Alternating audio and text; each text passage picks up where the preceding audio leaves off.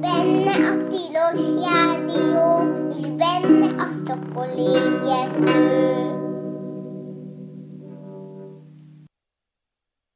Jó reggelt kívánok, ez itt valóban a Tilos Rádió, és benne pedig a Szokol ébresztő műsora. Én dr. MZ per X vagyok ezen a szép hétfő reggelen, és itt van velünk ervileg Skype-on Werner Norbi, akivel múltkor nem volt triviális létrehoznunk a kommunikációs csatornát, de most elvileg jobbak vagyunk. Norbi, hallasz minket? Igen, nagyon jól hallak, sziasztok! Igen, és mi is nagyon jól hallunk téged, ez egészen fantasztikus. Tehát akkor már-már szinte véltóvá válik a műsor ahhoz a témához, amiről szól, ami ugye mégiscsak egy csúcs technológiás ágazat. Lassan már arra is képesek vagyunk, hogy telekommunikációs kapcsolatot létesítsünk Bruno és Budapest között. Na, és akkor viszont, hogy még további telekommunikációs kapcsolatokkal villogtassuk a technikai csúcs teljesítményünket, meg is adom az adás telefonszámot, ami 215 37 73-as, a Budapest budapesti előhívószám után, és akkor hamarosan bele is vágunk a mai témánkba. A mai témánk pedig egy aktuális téma, ami megvalom, hogy igazából nem egy olyan szenzációs dolog, hogy itt lerepül mindenkinek a haja, hogy mekkora űresemény, de mégiscsak valójában egy igen nagy technikai bravúr, amire holnap fog sor kerülni, és gondolom nem lesz címlapos hír azért, de éppen ezért legalább egy ilyen szakműsorban emlékezzünk meg már, vagyis szurkoljunk ennek az eseménynek, amit tehát mert holnap egyébként a YouTube-on is élőben lehet majd közvetíteni, ugye éjféltájban a NASA csatornáján, ez pedig nem más, mint az Osiris Rex nevű űrszonda mintavétele egy icipici kisbolygó felszínéről ami egy 200-300 méter átmérőjű icipici kis krumpli, egy földközeli kisbolygó, ami nagy részt olyasmi összetételű, mint az a rengeteg szenes kondrit meteorit, ami lehullik a földünkre. Ugyan Orbi, te is egy boldog kondrit tulajdonos vagy, igaz? Neked is van ilyesmi a gyűjteményedben. Igen, igen, Hops. van. Ez pedig a telefonunk, figyeljetek, itt egy telefon lesz, amit már is fel fogunk venni. Halló? Halló? Jaj, sziasztok, én vagyok a Norbi, innen a 16. kerületből a Budapestről telefonálok, üdvözöllek titeket, jó a műsor nagyon, hallom a űrhajós műsort, hallom, csak egy kicsit távolról hallak titeket, ne haragudja. Kedves MZ, MZ igen, ne, úgy, úgy, alacs, úgy hívnak, ugye? Igen. igen, de nekem itt kiveri pirosban a jelszintet, hogy halk, halk az vétel? Hogy micsoda, Hogy halk a vétel, ezt mondod? A halk a vétel, vagyis a ti hangotok elég igen? halk itt a oh. telefonba. Hát akkor sajnáljuk, akkor megpróbálok itt valamit ezen javítani, igen? Jó, de azért hallak csak, hogy ja, azt jó. szeretném megkérdezni, hogy most jaj, figyelem a műsor, de most melyik témánál vagytok? Mert most jöttem ki a fürdőszobából, mert onnan, onnan Igen, onnan hát a, ott, hogy sziasztok, kedves hallgatók, és mindjárt elmeséljük, mi lesz a mai téma, tehát pont itt tartunk. Jó, jó, mert a múltkor csak azt szerettem volna megkérdezni, még nyáron, vagy mikor beszéltetek erről a fantasztikus űrszkafander ruháktól, hogy hogyan lehet ebben mozogni az űrhajósoknak egyáltalán. Ú, az egy nagyon jó téma. Figyelj! Mert olyan, mint Igen. a jégerpizsoma, és hová kakilnak, meg Igen. ilyen dolgok. Na, a kakilás, aspe- a kakilás aspektusáról volt egy adás, de akkor ugye Igen. pont nem az űrruháról beszéltünk, akkor... és akkor abba be is telefonáltál. Persze. Mert az az mert... űrvécés adás volt, de annál jobban nem mentünk bele abba, Igen. hogy mi a helyzet az Igen. űrruhák világával, de egyébként ez egy nagyon jó fölvetés, csak most azzal ki lehetne tölteni az adásidőt. Ugye Igen, ezek ilyen... Igen mert még egyet kérdezek, Igen. hogy a rájuk jön a önkielégítés, a maszturbálás, azt hogy csinálják meg? Hát figyelj, erről a dologról nincsenek információk információink. Hát azért, nekem is azért... van egy olyan jégerpizsamám, ami abba, abba szoktam csinálni, mikor fürdök benne, mert akkor így fölfújódik, tudod? No, hát ez Megnöl. kicsit túl sok információ így reggel, Norbi, de köszönjük Igen? szépen, hallgassd az adást, jó, és akkor, a műsort, ha, ha, ha ezt nem jó, is jó. tudjuk majd legközelebb kifejteni, mert hát jó. erről tényleg kevés adatunk van, meg ha jó, volna, megértem, akkor se érdekelne, persze. viszont az űrruha Igen? mindenféle, az egy érdekes téma, úgyhogy majd akkor arra is sort kerítünk egyszer. Jó, Köszi az jó ötletet. legyetek szívesek, mert nagyon izga, izgatott vagyok ilyenkor rettentő, mikor erről van szó. Hát jó, oké. Okay. You know, oké, okay, na oké, okay, hát további szép napot és Jó, hetet. neked Szia. is, nektek is, sziasztok, jó a műsor, hallgatlak titeket, sziasztok, hello, hello. Hello, na, szóval ilyen érdekes kérdések merülnek föl, hallod Norbi? Én, én nem hallottam a kérdést, mert... Jaj, de jó, persze, igen, ez a te nem hallod nem a kérdést, mert te nem azt hallod, mint a hallgatók, és ezért nagyon sok agysejted épp maradt, ez tök jó. Na, de egyébként majd egy következő műsortémát vetett föl Norbi, az egyik kedvenc betelefonálónk. Viszont egyébként, hogyha már a szolgál, most akkor, oké, okay, ez kicsit, kicsit ki, ki billentette a műsort a, a témából, úgyhogy ha már kibillentünk a témából, akkor egy más valamit is el akarok mondani, ami egyébként iszonyatosan aranyos és tök jó dolog volt, e, és ez is akkor meg mindig a szolgálati közlemények rovat, hogy két héttel ezelőtt, vagyis a múltkori adásnak a legvégén bejött a stúdióba egy 74 éves fiatalember, Színai úr, aki egészen elképesztő módon azt mondta, hogy én vagyok-e a dr. MZ akinek van egy rakétafüst nevű óvodás szakkommentátor kollégája. Hát mondom, igen, és igen, én, én, én vagyok ez. Akkor hoztam neki valamit, mondta, és képzeld el, hogy, hogy az történt, hogy abban a pillanatban, hogy az adás elején meghallotta Óbudán, hogy élőben megy a műsor, azonnal tömegközlekedésre pattant, és elhozott ide egész, tulajdonképpen fantasztikus, ilyen nagyjából 50 cm szélességű, nagy, nagyon magas minőségben kartonlapra kinyomtatott, előhívott 1965-ös képeket a Gemini űrrepülésekről, Ed White űrsétájáról, a Gemini 4-en, meg a Gemini 6-7 repüléséről. Amik úgy, és hihetetlen, és mondta, hogy ezt nekünk hozta, illetve hát konkrétan wow. ugye rakétafüst kollégának hozta, aki telje, teljesen oda volt meg vissza, és, és hát egészen elképesztő, és ezúton is nagyon köszönjük. Úgyhogy ha már itt vagyunk, akkor most bejátszom azt a felvételt, ami az az üzenet volt, amit maga a rakétafüst kolléga, aki egyébként ugye a spotunkat is énekli az elején, sőt, ugye ez, ez, egyik reggel arra ébredtem, hogy ezt énekli, és akkor gyorsan oda mentem és fölvettem.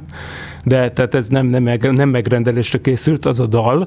Na, viszont ez sem, de a, ez pedig most tehát a kedves bácsinak szól, ahogy ő mondja. Köszönöm az ujjajós képeket, hogy apa hazahozta, meg azt is köszönöm, hogy a bácsi behozta oda a Tilos rádióba. Így van. Tehát ez, ez így is van, és ez tényleg egészen fantasztikus. És tud, képzeld el, Norbi, hogy az a legfantasztikusabb az egészben, hogy, hogy tényleg 19, ugye az amerikai nagykövetség rendezett akkoriban ilyen kiállításokat, sőt, hát például az amerikai nagykövetségre aztán a holdraszállások idején lehetett bejárni mindenféle prospektust, meg ilyesmit szerezni, és akkor ez egyik ilyen kiállításon ő meglátta, ugye, hát akkor 19-20 éves volt, amikor ezek a repülések történtek, tehát akkor meglátta kiállítva ezeket a képeket, és megkérdezte, hogy hát honnan lehet ilyeneket szerezni, és akkor mondta, mondták neki ott a nagykövetségi kiállításon, hát hogy, hogy hát most még tart a kiállítás, de ha vége van a kiállításnak, akkor jöjjön ide és megkapja a képeket, és akkor ezt meg is kapta, és egyébként akkoriban kibe mászkálni az amerikai nagykövetségre, főleg egyébként, hogyha a, mondj, mondjuk például, hogyha az embernek például az egyik szülője a parlamentben dolgozott, például akkor az egyáltalán nem volt egy triviális ügy, olyannyira, hogy azt mondta, hogy látta, hogy a rendőrök valahogy mindig, amikor az emberek kibe mentek a nagykövetségre, akkor a rendőrök mindig elővették az öngyújtójukat és meggyújtották a cigit, de tudod miért, Norbi? Mert abban volt a fényképezőgép. Na igen, na szóval ilyen, ilyen körülmények közepette, és akkor ezt őrizgette, őrizgette az elmúlt 55 évben, amennyi eltelt a Gemini programnak az adott repülése jóta. Na és ezt akartam elmondani, hogy már 1965-ben olyan minőségben tudtak fényképet nyomtatni az amerikaiak, ami szerintem Magyarországon senki nem tudott volna egy ilyen minőségű fotólenyomatot elkészíteni egy ilyen 50x50-es kartonlapra. Tehát, tehát annyira fantasztikus, hogy én most befényképeztem egy részletét, ennek a képnek, és képzeld el, hogy az a kép, amit én erről lefényképeztem, az jobb felbontású, mint ami a NASA-nak az archívumában digitalizálva fönt van a neten ugyanerről. Tehát, hogy igazából egy egészen fantasztikus értéket képvisel ez, úgyhogy nagyon köszönjük. Na, oké, most egy kicsit eltértünk a témáról, de ezt mindenképp el akartam valamikor mondani, na, és figyelem, telefon. Haló, Vince, uh, MZ Perix, Dr. MZ, ez pedig a szokolőresztő. Halló. Sziasztok, itt meg Imre, és a, csak azt akarom mondani, hogy azért lehet meglepő a nyomat minősége számodra, mert ezeket nyilvánvalóan nem nyomtatták, Aha. hanem nagyították. Igen, Nagy lehet. valószínűséggel analóg módon készült, ugye ilyen falra vetítéssel, nagyméretű papírra, Aha. és nyilván ott nem azok a problémák merülnek föl, mint manapság egy ilyen digitális nyomtatásnál. Igen, igen, ez nagyon könnyen lehet. De tényleg a nagyítás minősége is annyira egészen kitűnő, hogy tényleg jobb, mint a NASA-nál, ami fönt van, amit persze ugye nem tudom, hogy az, azt is előhívott képekről szkennelték be, vagy, a, vagy rögtön a filmről szkennelték be és invertálták. Ugye nem tudom, milyen eljárásra dolgoztak azok, akik a Gemini hát program... Valószínűleg, valószínűleg, vagy nagyon, az is könnyen elképzelhető, hogy diára fotóztak, mert azért, uh-huh. aki Igen. jó minőségben akart, az régen is diára fotózott. Úgyhogy elképzelhető, hogy arról digitalizálták, az meg, hogy az interneten mi van, hát lehetséges, hogy megvan az jobb minőségben. Persze, nyilván, nyilván, igen, tehát nyilván, persze. Elég ez, igen, igen, igen, igen, igen. Csak van, egy, de... van egyébként egy nagyon tisztességes fotóarchívum a NASA-nak, és ott egyébként egy csomó mindenről jó felbontások vannak, van, de, de, de most például fantasztikus élmény volt, hogy például ez, ez a híres kép, amiben egy Gemini 7 űrhajót látjuk hátulról a Gemini 6-ból fényképezve, egy szinte karnyújtásnyira, ez nagy, nagy, és, és erről egy ilyen minőségű képünk van, hát ez, ez csodálatos. Ugye erről vannak beszámolók, hogy milyenféle fényképezőgépeket használtak, mert ugye emlékszem, hogy Hasselbladot, bizony, bizony. Használtak, meg használtak Nikont is, én azt hiszem láttam olyan fotót, amin olyan volt, de igazándiból ez mindegy is, mert itt a kulcsa az a minőségnek, hogy, hogy film, film. volt a nyersanyag. És az Kodak volt, de Jó valami spéci, igen. Igen, és és valószínűleg ennek köszönhető az, hogy a mai szemmel nézve egy ilyen nyomat bődületesen jó minőségű tud lenni, vagy egy ilyen nagyított igen. eszköz, mert ez analóg. Igen, Ennyi igen, igen, nagyon, nagyon köszi, igen. Szóval ez, ez egészen fantasztikus, és köszönjük a, a, a szakszerű betelefonálást. Hát ilyenek is jönnek, ez jó.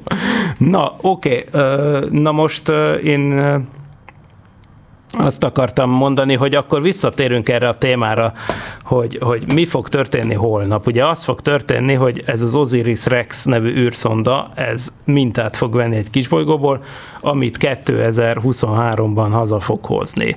És ez egészen érdekes abból a szempontból, hogy egyáltalán miért történik ez, és és már, már csak az is egy fantasztikus csoda, hogy ennek az űrszondának mi a neve, mert ez a backronimeknek a királya, ugye? Tehát a backronym az az, amikor akkor egy olyan rövidítést csinálsz, amit abból a célból csinálod, hogy kijöjjön egy szó, Például ez esetben Osiris Rex, ugye, ami latinosan az Osiris király, ugye az egyik egyiptomi istenség, és akkor ehhez képest ez egy betűszó, aminek a feloldása Origins, Spectral Interpretation, Resource Identification, Security and Regolith Explorer.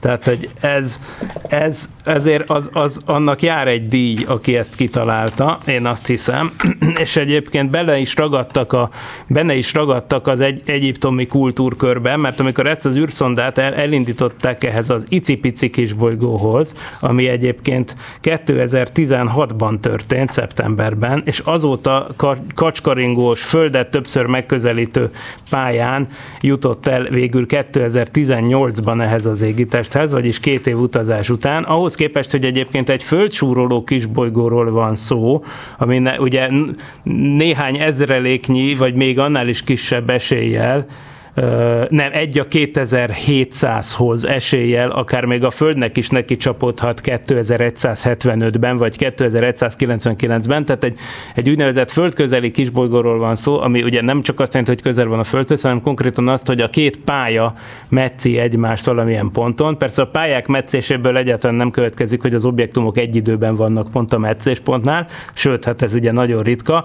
Ráadásul ez tényleg egy nagyon pici, icipici kis objektum, tehát ez egy, egy, egy, egy, egy olyan égitest, aminek az átmérője 250 méter körüli, tehát ennek megfelelően az éppen azért esett erre a választás, mert ebben azt remélik a, a tudósok megvizsgálni, hogy ez itt egyfajta ősanyaga a naprendszernek, egy visszamaradt anyag, ami nem tömörült bolygókká, hanem még az eredeti formában marad meg. Ugye a bolygóság, vagy a, hát a, akár a törpe bolygóság ugye olyasmit jelent, hogy már a dolgok felveszik a gömb alakot, mint például a Föld vagy a, vagy a törpe bolygók, mondjuk gondoljuk a Cereszre vagy a Plutóra.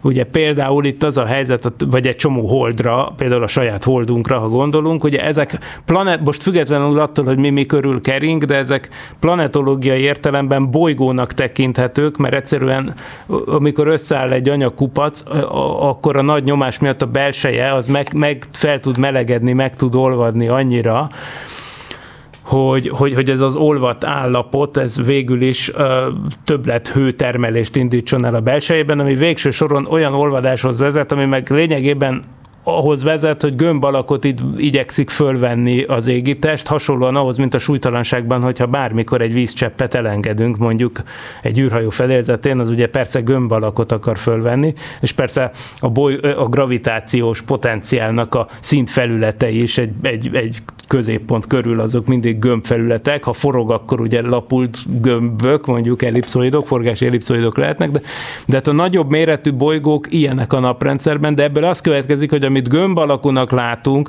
annak követ, abból következik, hogy annak már a belseje meleg volt, tehát ott már megolvadtak a dolgok, ott mindenféle kémiai folyamatok zajlottak már, sok minden reakció beindult, ami persze iszonyú érdekes, de az már nem a naprendszer változatlan formában jelenlévő ősanyaga. Az ősanyagot ilyen pici égitesteken érdemes keresni, és ezért van az, hogy rengeteg mostanában egyébként a 90-es évek vége óta elég sok küldetés repül ilyen kisebb égitestekhez, bolygókhoz, meg üstökösökhöz, és Norbi, te jól emlékezel ezekre, e, kezdve az 1997-es első ilyen üst, izé, földközeli kisbolygóhoz repülő szondától egészen a, az újabbakig, úgyhogy e, erről egy kicsit tudsz mesélni? Én úgy tudom, hogy te ezekhez értesz. Hát még az első, a legelső közeli felvételt egy aszteroidáról, a Galileo űrszondáról kaptuk. A Galileo az a Jupiterhez repült, és ö, útközben a Jupiter felé két kisbolygó mellett repült el. A Gaspra mellett, és az Ida mellett, és nagyon érdekes eredmény volt, hogy az Ida mellett egy holdat is talált, amit Dactylnak neveztek el, később, amelyik az ide kisbolygók körül keringet, és akkor az egy óriási nagy meglepetés volt, hogy az aszteroidáknak is vannak holdjaik. Tehát ez volt, ez volt a legelső olyan misszió, amely közel repült el egy, egy aszteroida mellett. Vagy, vagy De egyébként, egyébként eszembe jutott, már bocs, bocs a belepofázásért, csak magamnak is eszembe jutott, hogy ha planetológiailag értjük, hogy mi egy aszteroida, és nem azt, hogy mi mi körül kering, akkor tulajdonképpen az első aszteroida megközelítéseknek azokat a Mars szondákat kell tekintenünk, Igen, ugye, ami a Mars két krumpli holdját megközelítette, a Phobos meg a Deimos, mert azokról is süt, hogy azok befogott aszteroidák, csak éppen a Mars körül ragadtak, ugye? Tehát, hogy... Igen. Ja, igen. Azokat, igen, azok, azokat azokat még a 70-es években fényképezték a viking űrszondák, és talán még a, a Mariner még elő, előtte. Mariner 9? Igen, a Mariner 9 nekem is rémlik, hogy lőtt néhány képet a Phobosról. Igen. Igen. No, de az első olyan űrszonda, amely kimondottan aszteroidához repült, és le is szállt egy aszteroidán, az az amerikai NIR űrszonda volt a NIR űrszonda először elrepült a Matilde nevű aszteroida mellett, amely egy szén aszteroida volt, szenes carbon type aszteroida, és utána pedig elrepült az Eros aszteroidához, amely körül keringett és nagyon nagy felbontású felvételeket készített róla. És később és, és elemezte felület összetételét, és később ez, ez a szonda nem, nem úgy épült, hogy le is szálljon egy aszteroidán, viszont egy aszteroidának olyan kicsi a gravitációja, hogy, hogy egy olyan szonda is, amely nem ára készült, hogy leszálljon, nincsenek ilyen lábacskái, meg fékező hajtóműve, képesek voltak a, a szonda irányítói a misszió végén letenni az EROS felületére, és így az EROS spektrométerjei még jobb adatokat uh, tudtak kapni a, vagyis a, a NIR spektrométerei még jobb adatokat tudtak kapni az EROS összetételéről. Úgyhogy ez egy nagyon-nagyon érdekes misszió volt. A Cornell Egyetem irányította, Joseph Weverka asztrofizikus volt ennek a, a, a fő, fő kutatója. És itt, itt nagyon érdekes dolgok is kiderültek magáról, arról, hogy, hogy, hogy, hogy mik történnek egy ilyen aszteroidán. Mondjuk a regolit, az a nagyon-nagyon puha por, amely takarja ezeket az égitesteket, ez elektromos töltés tud összeszedni, olyannyira, hogy, hogy maga regolit lebeg az aszteroid felülete fölött. És erről először pont az Eros aszteroidról kaptunk adatokat, hogy, hogy, hogy ilyen, ilyen történik, ilyen valóban történik ezeken a kisbolygókon. Hm. Hát ez nagyon érdekes. És egyébként, hát én ugye azt is talán meg kell említeni, ha már itt tartunk, hogy Ugye, hogy a maga a NIR is egyébként egy betűszó volt, csak az is egy ilyen jól összerakott, ez a Near Earth Asteroid Rendezvous volt, és, és, és, és igen, hát az volt az egyik ilyen első olcsó űrszondája a NASA-nak. Ugye a Discovery, Igen, Discovery program, program. zászlós. A második volt a szintén rettenetesen sikeres Pathfinder, ami még ugyanabban az évben, 97. júliusában le le, leszállt a Marsra. És, és hát akkor egy ideig jöttek még ezek az olcsó szondák, Például ugye ott volt a Stardust ugyanebből a sorozatból, vagy még a kettő között Igen. volt valami érdekes? Most uh, voltak... Még ott volt a, a, new, a, a Deep Space, Deep Space uh, Nine. Egyes, de azt nem ja, nem. Volt, de... nem, a Deep Space egy, ugye az, ami az ion hajtóművet kipróbálta. Igen. Meg volt a Deep Impact nevű űrszonda is, csak nem tudom már Igen. a kronológiai sorrendet. Ugye a Deep Impact nevű űrszonda szintén egy július 4-i tűzijátékot hajtott végre, no nem egy kis bolygónál, hanem egy üstökösnél. Ugye ott az volt a feladat, hogy, hogy uh, kir, tulajdonképpen egy impaktor nevű egységet beleküldtek az égitestbe, ami lényegében egy, egy óriási krátert, egy mesterséges krátert ütött a, a felszínén, amivel egyrészt picit talán azt is lehetett tesztelni esetleg, hogy, hogy, hogy mennyire lehet eltéríteni egy ilyen égitestnek a pályáját. Persze ehhez az nem volt egy nagy, nagy lökés, de, de ilyenkor már folyamatosan előkerülnek a, a, ugye a, a földközeli kisbolygóktól való rettegés témája, az folyamatosan már ugye a 90-es évektől kezdve rendszeresen napirenden tartotta ezeket a küldetéseket. Nem véletlen ugye, hogy Hollywood is rás tartolt, ugye az Armageddon és Deep Impact, az két film, ami egy nyáron jött ki, ugye valamikor adta 90 2000 környékén, és akkor tehát, hogy, hogy folyamatosan például az 1997 XF11 nevű kisbolygó az annak idén nagyon-nagyon nagy nyilvánosságot kapott, hogy, hogy az majd esetleg mondjuk valamikor 2030 akárhányban neki fog menni a Földnek, aztán persze gyorsan kiszámolták, hogy mégse, de azért folyamatosan tényleg szinte fél éves de ha nem néhány havi rendszerességgel megjelenik máig olyan cikk, ami azt mondja, hogy nem elhanyagolható esély van az összeütközéssel. Nemrég néhány hete volt egy ilyen, ami mondjuk egy néhány méteres, tíz méteres kisebb aszteroidáról szólt, de de persze még az is komoly károkat tudna okozni, hogyha becsapódik valahova, és éppen ezért a naprendszer ősanyagának vizsgálatán kívül nyilván azért ez egy fontos érv, hogy ezekre a küldetésekre miért van szükség. Mm, na, és akkor a NIR után mi, mi, mi is történt? Nekem még ilyen van írva, hogy Genesis, de az, ne, az egy mintahozó küldetés volt, a, csak azt nem egy kisbolygóról hozták, hanem csak egyszerűen a, a hold távolságán túlról napszelet gyűjtött be egy űrszonda, és aztán szépen lejtőernyőzött az utai, uta, Utah állambeli sivatagban 2004-ben, és aztán, ami nem volt ennyire Genesis? szép... Arról, arról Genesis. Nem is, nem is tudom. Ugye? Látod? A, a Stardust, na, a Stardust na volt igen, az, pontosan. A Stardust, a Stardust. Az, azt meséld el, mert az nem napszelet gyűjtött, hanem ugye az a Wild 2 üstökösből gyűjtött csóvaanyagot, de az nem, de az nem szállt le olyan szépen. Elég szépen, de szállt hát, é, igen. Ott, ott egy kicsit ki, ki, kicsit Hoppá, na majd mindjárt elmesélem, csak közben jött egy telefon. Halló? Halló, sziasztok. Jó reggel. Szia. Szabad kérdezni? Hát persze.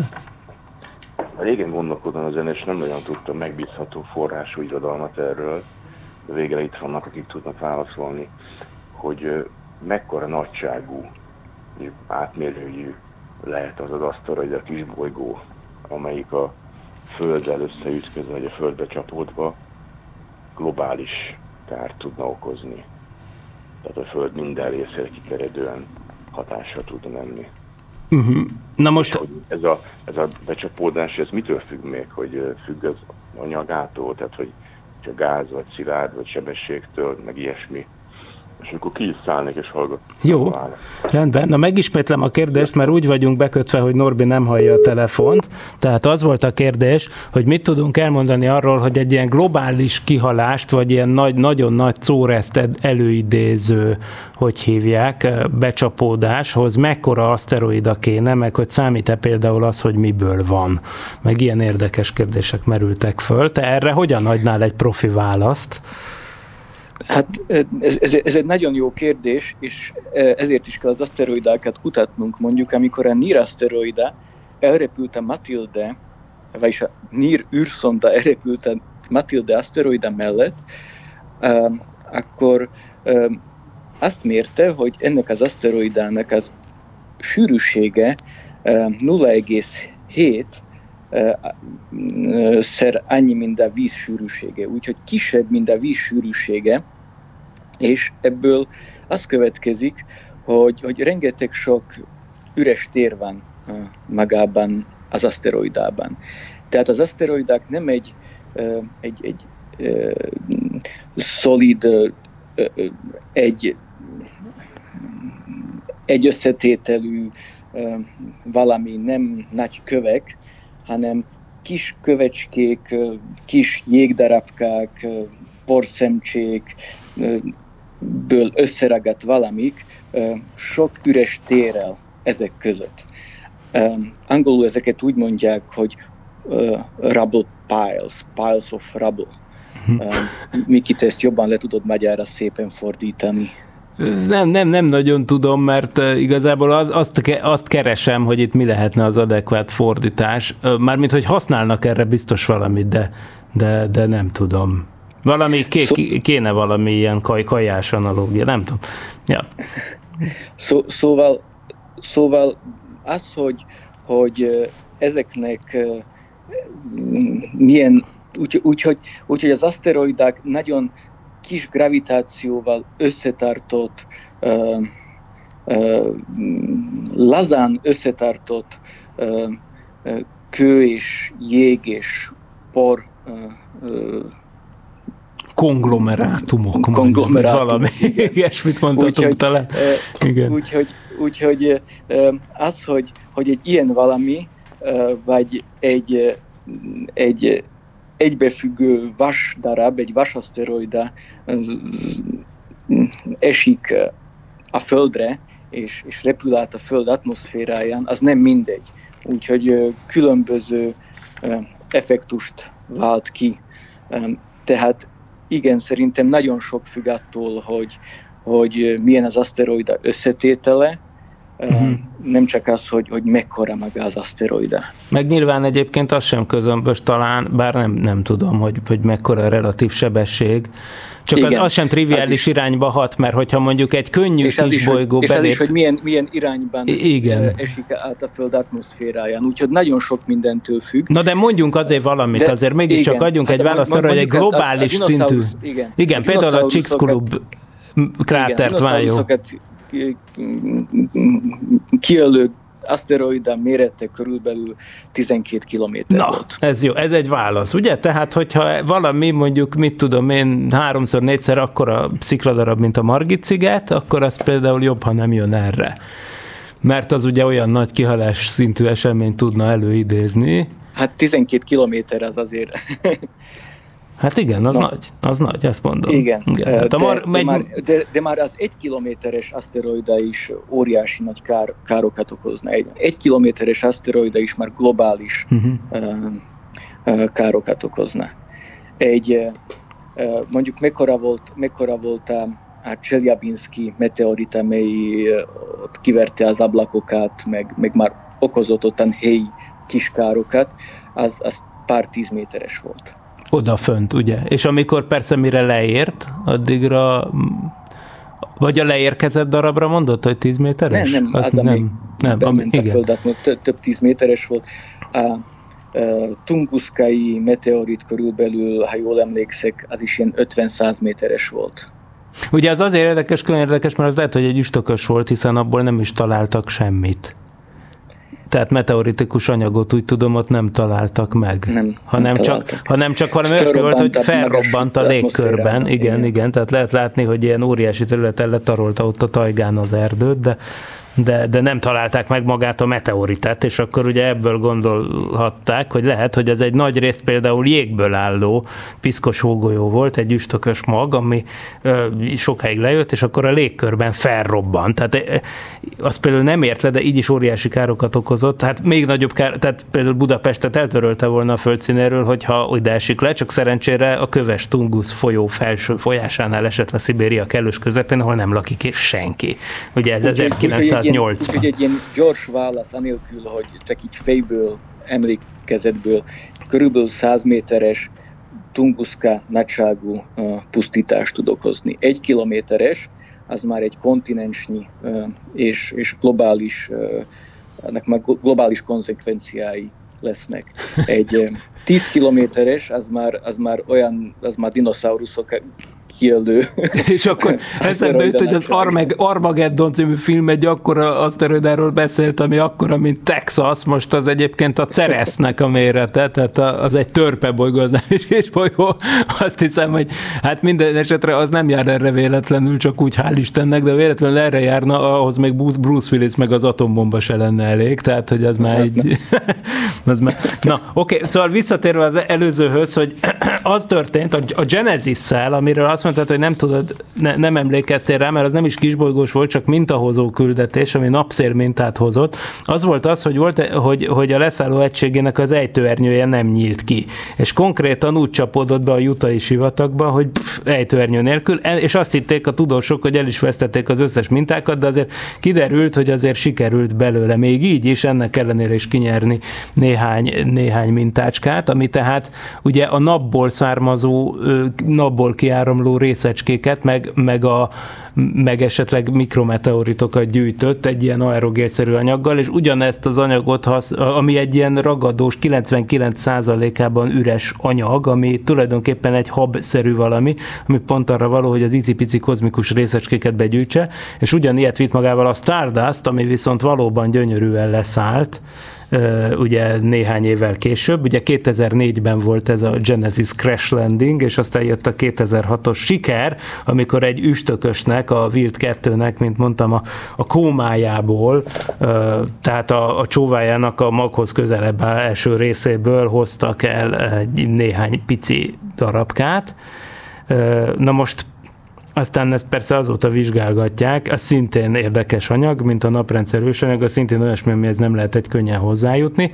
És aztán eljöttek a 2010-es évek, ahol viszont a japánok villantottak egy nagyot, ottan hogyan történt a hajabusza. Te mennyire, te mennyire élted meg a hajabuszát olyan emberként, aki akkoriban már, amikor ez a küldetés itt zajlott, akkoriban te már rendszeresen járogattál Japánba, és űrkutatókkal dolgozgattál együtt. Én, én, én a Hayabusa-t annyira nem éltem meg, én a Hayabusa kettőt éltem meg. Uh-huh. Ott voltam ennek a, a szondának a start startjánál, ne, nem magán, nem a kilövésnél, de ott voltam a japán űrkutató hivatalban, amikor indult a Hayabusa 2, és azokkal a kutatókkal együtt, együtt örültünk. És hát rendszeresen együtt ebédeltem német kutatókkal, akik ilyen, ezeket ilyen, ilyen dobozszerű leszálló egységeket fejlesztették a, a Hayabusa 2-re. Na és ott ugye mi történt? Azért mondjuk el, hogy ez egy csoda, csoda dolog, mert hogy még Igen, idén a, Haya... a Mikulás no. bácsi elvileg hazahoz mintát, december 6-án. Egy, szintén egy C-típusú kisbolygóról. Igen, és az Ausztráliában fog, fog ö, földet érni. Hát a Hayabusa misszió az volt tulajdonképpen az első olyan misszió, amely aszteroidáról mintát hozott a Földre. Úgyhogy a NIR az helyben csinált méréseket, és az adatokat küldte a Földre. Viszont az földi laboratóriumokban um, sokkal aprólékosabb elemzéseket tudunk csinálni az aszteroidányágról, úgyhogy annak sok értelme van, hogy az aszteroidányágot visszahozzuk a Földre, és itt laboratóriumi körülmények között vizsgáljuk. Sőt, ezekből a mintákból elrakjunk olyan mint egy, egy részt későbbi kutatásokra, amikor még jobb műszereink lesznek. Úgyhogy ez, ez, ez mind nagyon-nagyon fontos, és az első olyan misszió, amelynek sikerült mintát hozni a aszteroidából, az, az a japán Hayabusa volt, de nem ment minden simán. Hű, még egy telefon, uh, mi van ma? Várj egy igen? picit, fölvesszük a telefont. Haló? Jó reggelt! Aszteroidából, az, az a japán Hayabusa volt, de nem ment minden simán. Hű, még egy telefon, mi van? Tú, egy kicsit el vagyunk csúszva, hogy hallom, de fölvettük a telefon, csak halljuk vissza az adást néhány másodperces késéssel. Elnézést az avarás, és sziasztok. Én nekem csak egy nagyon rövid kérdésem van, bocsánat, hogy Igen. botorkodom. Van egy dolog, amit én már hosszú évek óta nem értek, de most talán sikerült végre ezt tisztázni. Egyetlen egy rövid dologról van szó, hogy fenn van nekünk egy Hubble ülteleszkópunk, ami ellát a büdös fenébe valami olyan-olyan messze. Ilyeneket hallok, hogy hogy mit tudom én, fényév, ez, ezer fényévekre, stb. De jó, ez, tehát, tehát egy, van egy Hubble gyönyörűen ellát messzire, ez rendben van. És akkor én azt nem értem, ha van egy ilyen szofisztikált eszköz, ami tényleg iszonyú távolságokat képes befogni, akkor van egy olyan dolog, mint ez az Oumuamua, ami elmegy 18 millió kilométerre a földtől, és egyszerűen nem tudják, hogy üstökös, nem tudják, hogy aszteroida egy szivar alakú kődarab, de szépen elmegy, és mindenhol, ahol rákerestem a következőt írják, szivar alakúnak vélik, lemodellezik, és stb. De hát ne arra, hogy ha 5 milliárd fényévre ellát egy távcső 18 millió kilométerről, olyan képet kellene készíteni, hát... mintha én egy lepkét 10 centiről lefotózok. Hát, de most érted, abszolút ellentmondás. Nem, nem, nem, nincs. nem zavarlak beleteket, várom köszönöm. a választ, köszönöm. Köszönöm. Nincs, ugye a kérdés az volt, hogy a Hubble űrtávcső, hogyha több milliárd fényévre ellát, akkor, akkor ugyan miért nem tudták például az Oumuamua-nak az alakját lefényképezni, miért, miért csak sejtik azt, hogy a szivar alakú a fénygörbéjéből? Hát erre egyszerűen csak az a válasz, hogy persze, hát a Hubble-lel akár 10 milliárd fényévnyire levő objektumokat is lehet látni, na de mekkorák azok az objektumok? Hát például galaxisok, vagy galaxis halmazok, ilyesmiket lehet látni. Most itt meg egyébként egy kilométernyi átmérőjű szikladarabról, vagy, vagy hát jó ég tudja miből álló, tudjuk már, hogy miből van az Oumuamua? Egyébként, Norbi. Én már ezt hát, valószínűleg, valószínűleg eh, jegekből. Jég, nem, jó, oké, oké, okay, okay, tehát valami jégdarabból álló valami, de, de hát az is, az egy, az egy pici dolog, tehát hogyha a szögátmérőt nézzük, és itt ugye az számít, hogy, hogy há, mekkora szög, szögnek látunk valamit, hát azt nagyítja fel a távcső, akkor nagyon könnyen értetővé válik, hogy miért van az, hogy sajnos például a Hubble űrtávcsövet, hogyha odafordítjuk, mit tudom én, a Holdra, akkor azon belül, hogy persze túl fényes lenne neki eleve, de mondjuk csak csimán csak a szögátmérőből indulnánk ki, azzal se tudnánk megnézni például az Apollo holdkompokat a Holdon, vagy nem tudjuk megnézni jó felbontással a, a mit tudom én, sok szá, né, né, 50 csillagászati egységnyire repülő aszteroidát, mert csak pontszerűnek látszik, hiszen, hiszen tényleg, ha az ember kiszámítja, egy néhány, néhány száz méteres, néhány kilométeres objektum, az bizony kisebbnek látszik, mint egy több milliárd fényévnyire levő marha nagy galaxis. Szóval egyszerűen erre egy első közelítésben csak ennyire egyszerű a válasz. És, és, és való igaz, hogy, hogy egyébként például, hogy akkor kanyarodjunk a, a, a, a, a, a téma felé, hogy, hogy igen, például ezeket a kisebb méretű aszteroidákat is, például, például ezt a Bennut, amihez holnap repül, a, amiről holnap veszi a mintát a, a, az űrszonda, vagy akár a Jugo nevű kisbolygót, amiről most, most, most mesélsz, hogy a Hayabusa hozott onnan mintát, a Hayabusa 2, vagy az egy is? Várjál, melyik honnan az hozott? Egy, az, egy, az egyes az Itokaváról Igen. hozott mintát. Na de még hát mondjuk el, hogy ez a Hayabusa 1, ez volt az első olyan misszió, amely valóban mintát hozott egy aszteroidáról. És nem ment minden simán. Ez a uh, Hayabusa misszió 2003-ban indult, 2005-ben találkozott az Itokawa aszteroidával, és először keringett körülötte, kutatta a felszínét, vizsgálta, hogy honnan, hogy, honnan vegyen mintát. Vitt ilyen Minerva nevű kis leszálló egységeket is, amelyeket a, a, a felszínre kellett volna eresztenie, Viszont az történt, hogy amikor az a Hayabusa megközelítette az aszteroidot, akkor kellett volna kiengedni ezeket a leszálló egységeket, viszont a leszálló egységeket akkor engedték ki, mikor már ment visszafelé, fölfelé, úgyhogy ezek a leszálló egységek elrepültek a aszteroida mellett, és elrepültek el.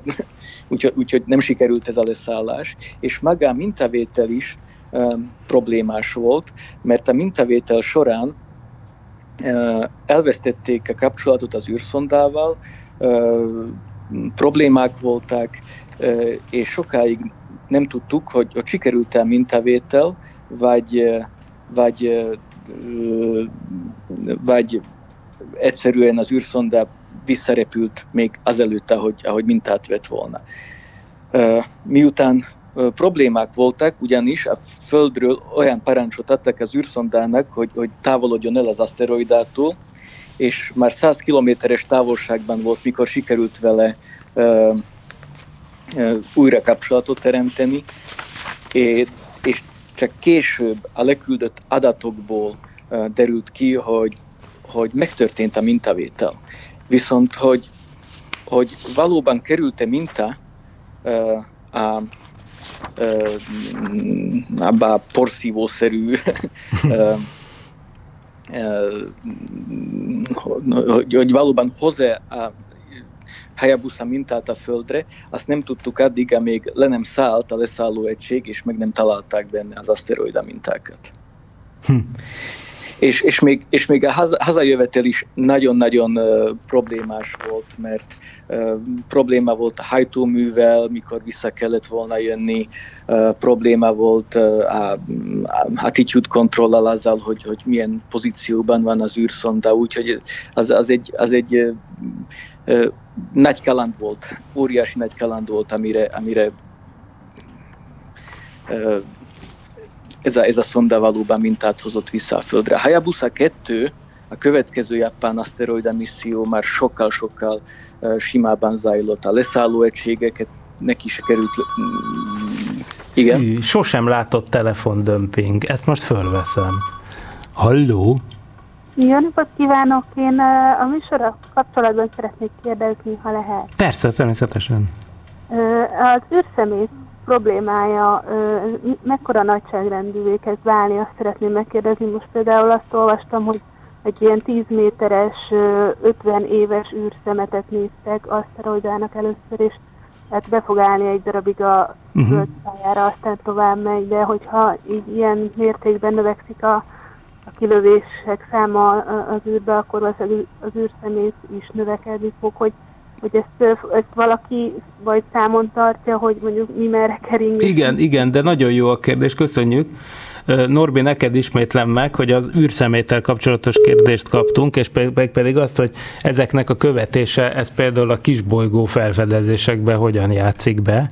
Hát ugye mindannyian tudunk már olyan példákról, amelyekről az történt, hogy korábbi űrszondák, vagy akár Apollo űrhajók gyorsító fokozatait például újra felfedezték, és kisbolygóként kat- katalogizálták, és aztán utána visszaszámítva... kisbolygóként, Így igen. van, így van.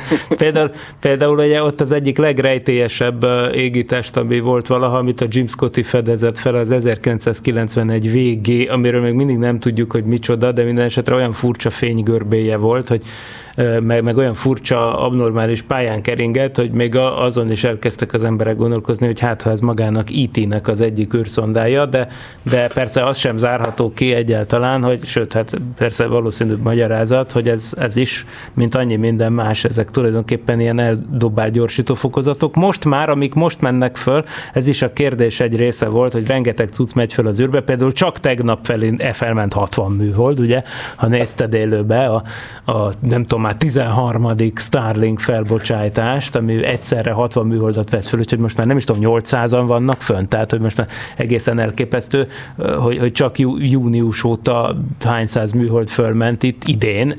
Szóval, szóval, szóval igen, most már a mostani műholdakat, amik alacsony földkörüli pályára mennek, azokat persze úgy tervezik, például ezeket a rengeteg Starlink műholdat is, hogy ionhajtóművel, hogyha lejár az üzemidejük, akkor lefé, lefékezzék magukat, és szépen visszapottyannak a földre, és elég, és nem esnek rá senkire, hanem elégnek a légkörben, mint ahogy egyébként a, a, az űrbeli törmelékeknek, a meteoroknak a többsége is, ugye szétég, és nem lesz belőle meteorit, tehát nem esik le, és nem bánt senkit.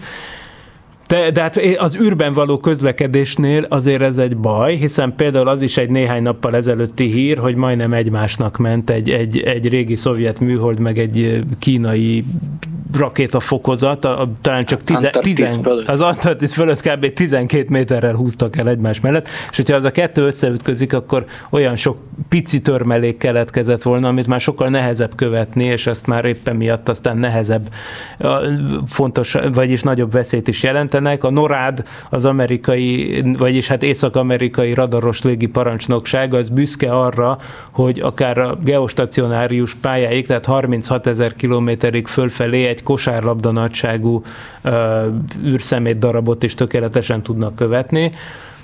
Persze minél lejjebb van, annál kisebb darabokat, tehát az alacsony földkörüli pályán egészen pici, néhány centis darabokat is tudnak radarokkal követni, de hát azért persze mindig vannak meglepetések, a nemzetközi űrállomás pályáját is rendszeresen kell módosítani amiatt, hogy, hogy, hogy elkerüljenek egy összeütközést, és igen, valóban az is van, hogy a kisbolygóvadászok is néha, sőt, hát rendszeresen felfedeznek ilyen naprendszerbe kiküldött gyorsító fokozatokat, amelyeket szondá, vagyis aszteroidának néznek. Na, oké, de vissza, visszatérve, mert még Norbi, te még mindig a, a, a hihetetlen érdeklődés miatt te még a Hayabusa 1 és 2 történetét még mindig nem fejezted be.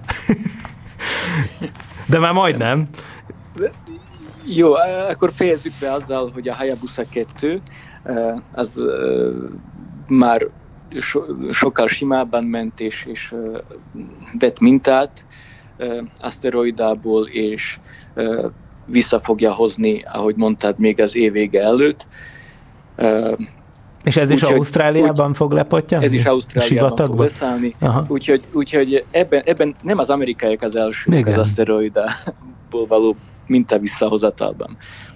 Így van, és, egy, és ez veti fel egyébként bennem a kérdést, de akkor is felvetni a kérdést, ha az amerikaiak lettek volna az elsők, lettek mindegy. Hogy?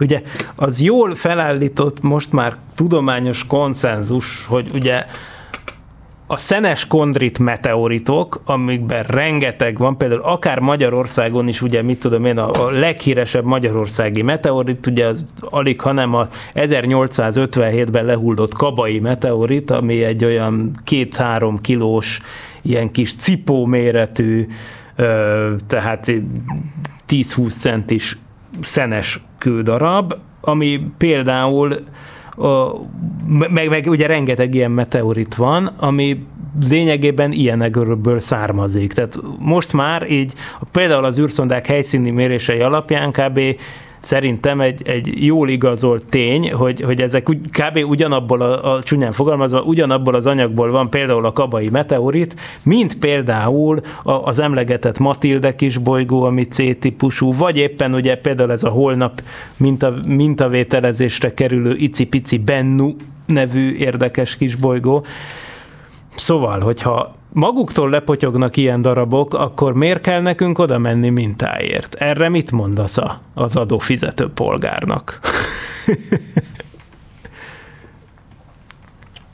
Mert én valami olyasmit mondanék, hogy nagyon más egyébként az eredeti helyzetben vizsgálni az anyagot, és onnan elhozni, mint egy olyan anyagot vizsgálni, ami keresztül repült a légkörön. Mert hogy miközben keresztül repül a légkörön, és felizzik egy ilyen valami, ami részben szénből van, meg mint mondod, részben tele van lyukakkal, meg ilyen laza konglomerátum a mindenféle dolognak. Tehát nyilván az egy erős szűrő hatás eleve, hogy miért abból le. Tehát lehet, hogy az Igen. egyáltalán nem mutatja teljes kép képet, ami, ami átvészel egy átzuhanást a légkörön, és egy felizzást több ezer fokra, és aztán ráadásul meg, meg, meg még az is van, hogy ami leér, abban is mindenféle kémiai változásokat idéz elő, vagy fizikait mindenképpen az a iszonyú hevítés, ami ugye izzásig hevíti ezt az égitestet, hiszen ugye izzóplazma veszi ezt körbe, miközben lezúg, Másfelől a pánspermiás adásban, amiben azt taglaltuk, hogy a bolygók hogyan fertőzik össze egymást élettel, az, ott pont, pont arra meglepő következtetésre jutunk, hogy viszont az, jutottunk, hogy az aszteroidák belsejében, vagy a, a meteorok belsejében azért nem melegszik föl annyira a, a, a világ, hiszen hiszen pont arra jutottunk, hogy akár még élet is átjuthat egyik bolygóról a másikra, annak ellenére, hogy kívül több ezer fok van, Igen. de hát azért... Na szóval akkor, hogy, hogy, hogy van ez? Ne, nem, nem vagyok ennek a, a, a szakértője, de, de gondolom, hogy a kontextusnak is értelme van, hogy tudjuk, hogy pontosan az adott aszteroidán honnan hoztuk, honnan vettük azt a mhm. mintát, uh-huh. és ennek a mintának a felületen belül hol van.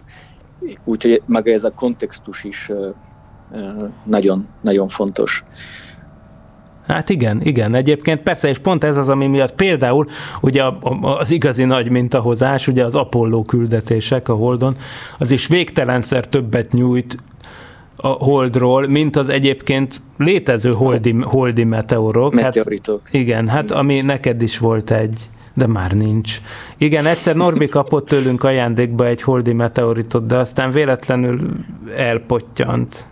Na mindegy, de a lényeg az, hogy holdi meteoritot egyébként az interneten is vásárolhat magának az ember, hiszen a holdról, holdra is, holdról is lepottyannak meteoritok, úgyhogy oda becsapódik egy aszteroida, és kirepülnek dolgok, és lepottyannak a földre. Sőt, mi több, még vadabb, a földről is repültek meteoritok a holdra, és az Apollo 14 egyik uh, híres mintája, a Nagy Berta nevű kőzet, arról kiderült, hogy a legősibb földi kőzet, ami a földről repült oda ki. Szóval a bolygók itt küldenek egymásra dolgoknak dolgokat, de azért sokkal többet mond a sztoriról az, hogyha az ember lefényképezi, hogy ezt honnan veszi föl, milyen geológiai formáció közelében van, hol, hol vannak, lefényképezve alaposan, hogy, hogy tényleg ez hol volt, és akkor ez végtelenszer több információt ad az egész sztoriról, mint az, hogy találunk egy valami, Igen. egy kődarabot, amiről legjobb esetben meg tudjuk állapítani, hogy melyik égitestről jött, legjobb esetben, de maximum ennyit. Tehát, hogy...